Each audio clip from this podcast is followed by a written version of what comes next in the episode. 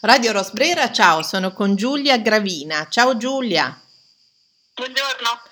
Allora, Giulia è proprio la testimonianza provata che faccio delle trappole terribili ai miei interlocutori che eh, così malauguratamente scambiano con me magari un messaggio. Io trovo interessante quello che hanno fatto, stanno facendo e allora gli dico, vabbè, ma a questo punto me lo devi raccontare in radio. Allora Giulia, eh, tu sei fresca di eh, tesi, giusto? Esatto, sì, l'ho, fatto, l'ho fatta il 20 di luglio, quindi due giorni fa praticamente.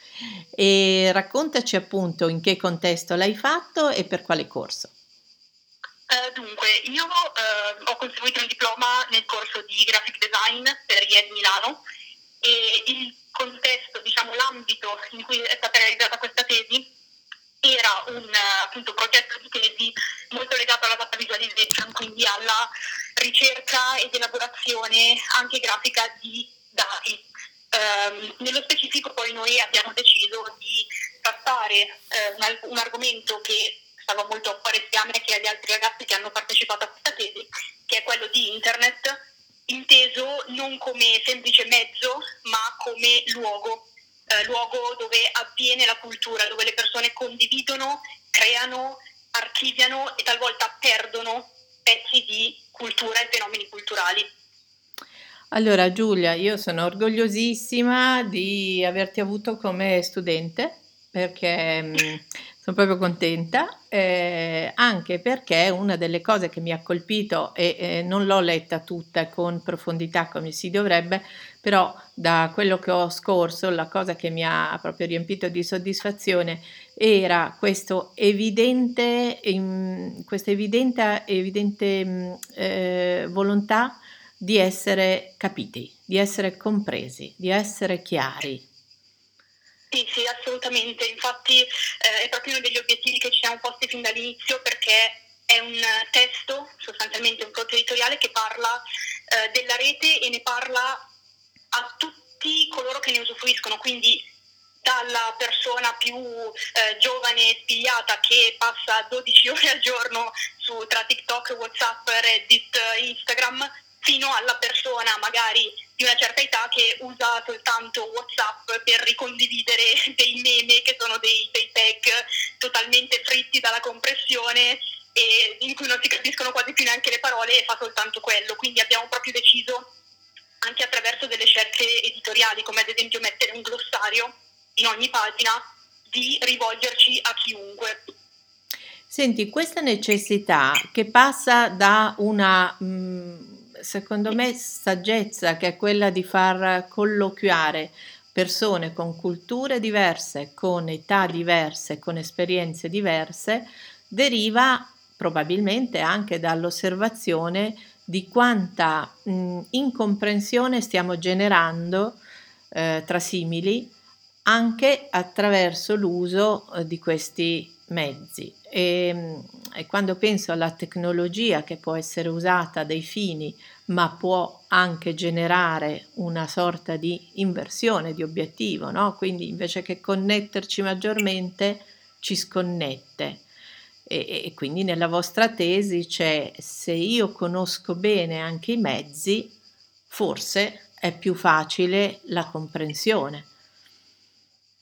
Certo, assolutamente, infatti eh, appunto un po' questo respiro globale, questa idea di voler parlare a tutti quanti viene da, ehm, dalle infinite possibilità che danno effettivamente i nuovi mezzi di comunicazione di fare questa cosa, però ci siamo mh, scontrati spesso, abbiamo ragionato molto sul discorso delle incomprensioni, infatti eh, ci sono proprio dei, dei, capitoli che mirano anche a smontare certe incomprensioni, a smontare certi, certe idee che noi abbiamo della rete, ad esempio come qualcosa di totalmente intangibile, che sono idee che mh, alcuni possono avere per ignoranza, ma come ad esempio magari persone di una certa età che non conoscono i mezzi, ma altri possono avere allo stesso modo come i giovani per superficialità. Quindi eh, abbiamo riscontrato tante differenze ma anche tante similarità tra, eh, tra giovani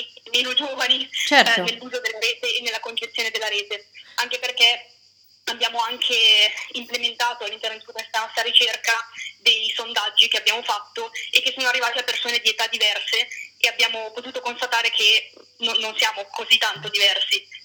Certo, e c'è un'altra cosa che mi piace molto nel vostro lavoro, l'uso del, eh, c'era la premessa ovviamente, ma l'uso consapevole dell'elemento numero oltre che dell'elemento parola, perché il numero dà la misura delle opinioni anche.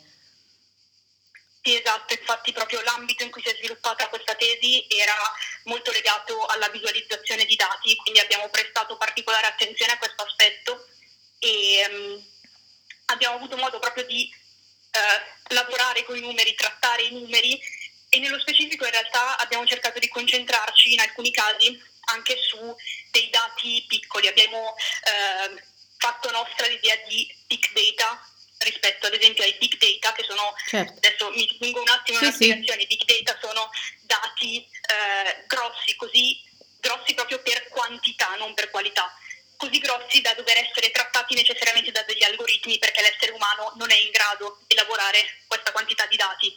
Noi abbiamo invece concentrato l'attenzione spesso su big data, quindi dati spessi, questa traduzione certo. maccheronica, però dati che eh, sono più qualitativi che quantitativi e quindi ci permettono anche di avvicinarci al dato, di far parlare il dato in maniera molto più narrativa, avvicinarlo all'esperienza delle persone e in questo modo parlare dei problemi, portare le nostre argomentazioni o comunque raccontare la nostra tesi proprio attraverso delle storie. Senti, mh, alcuni capitoli, eh, magari ti chiedo proprio di citarne alcuni, ehm, raccontano le esperienze di sovrapposizione progressiva di, eh, di, di, di questi, questi, aspetti, io li chiamo questi aspetti linguistici, perché di fatto trattare con un'app o trattare con una piattaforma ci cimenta in questo anche, no? Eh, quali sono un po' i titoli dell'indice della vostra tesi? Eh, aspetti che questo... apri, il, apri, apri il file. Non lo so. Allora, io mi ricordo eh, che avete parlato del, avete spiegato la, il concetto di iCloud, di, di cos'era il mio primo iPod, credo. Eh, esatto, sì. Allora, aspetta, sì.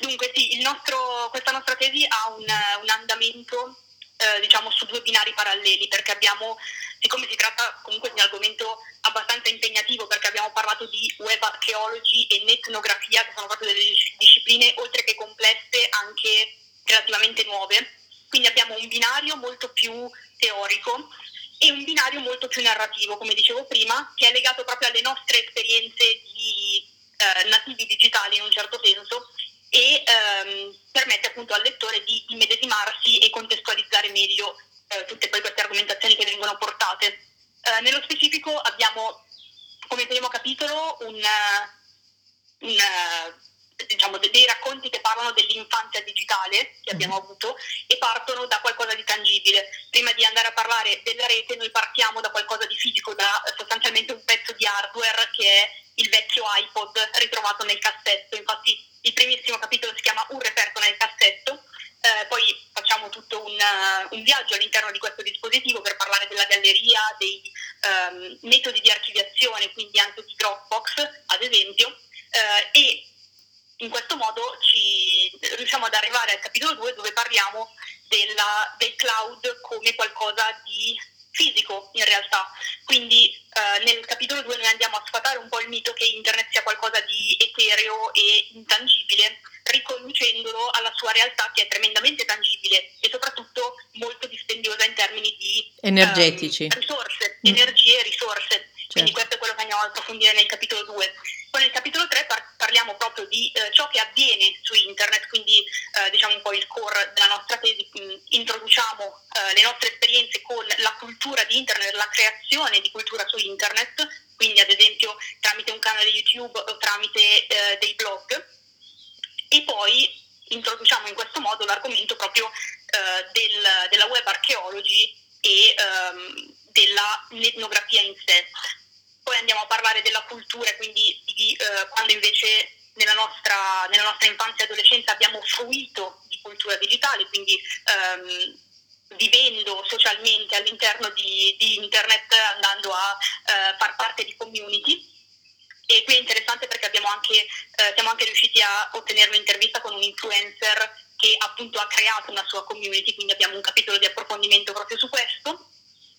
E mm, infine andiamo a parlare delle sottoculture, quindi eh, in maniera molto più teorica in questo caso, quindi andiamo proprio ad analizzarle, c'è anche una visualizzazione di dati piuttosto impegnativa eh, che riguarda le 25 community più popolari che mh, mm, ci, ha, ci ha richiesto parecchio tempo perché abbiamo dovuto incrociare i dati provenienti sia dal sito web Know Your Meme, che è un sito, eh, una fonte importante di dati sulle community e sui meme, e eh, invece Google Trends che permette di analizzare l'andamento nel tempo della popolarità di, eh, di determinati termini di ricerca.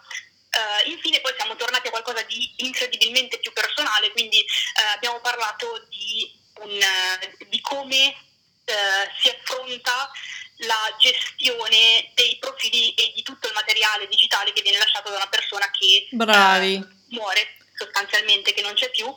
E in questo modo prima abbiamo ovviamente riportato il, un discorso molto più emotivo legato proprio all'aspetto narrativo della certo. questione certo. e poi siamo andati ad approfondire il discorso del diritto all'oblio, l'eredità digitale, il testamento digitale e, e infine poi beh, abbiamo una conclusione del nostro elaborato, però questo è il, ritmo sì. del, del libro. Allora Giulia, io eh, ti sono veramente grata di questo racconto anche perché mi serve eh, sempre per ribadire eh, alcuni aspetti, alcuni concetti a, a cui sono mm, molto interessata e continuo a interrogarmi, che sono veramente ehm, secondo me uno snodo della nostra vita sul pianeta.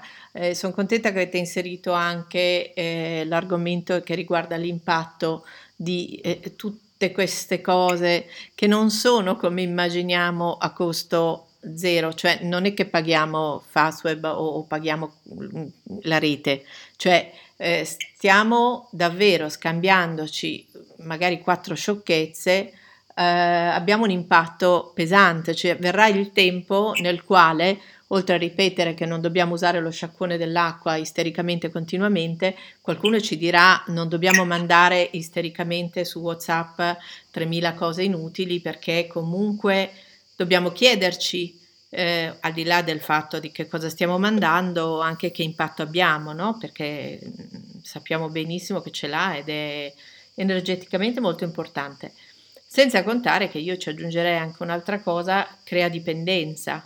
Non so se avete dedicato un capitolo anche alla dipendenza, ma eh, c'è una, dipen- una, dimensione di dipendenza che addirittura in alcuni studi eh, fa immaginare una società nella quale dovremmo proprio astenerci dall'utilizzare eh, qualche mezzo perché, perché andiamo a massa, cioè non ce la facciamo e, e, quindi anche questo è molto importante.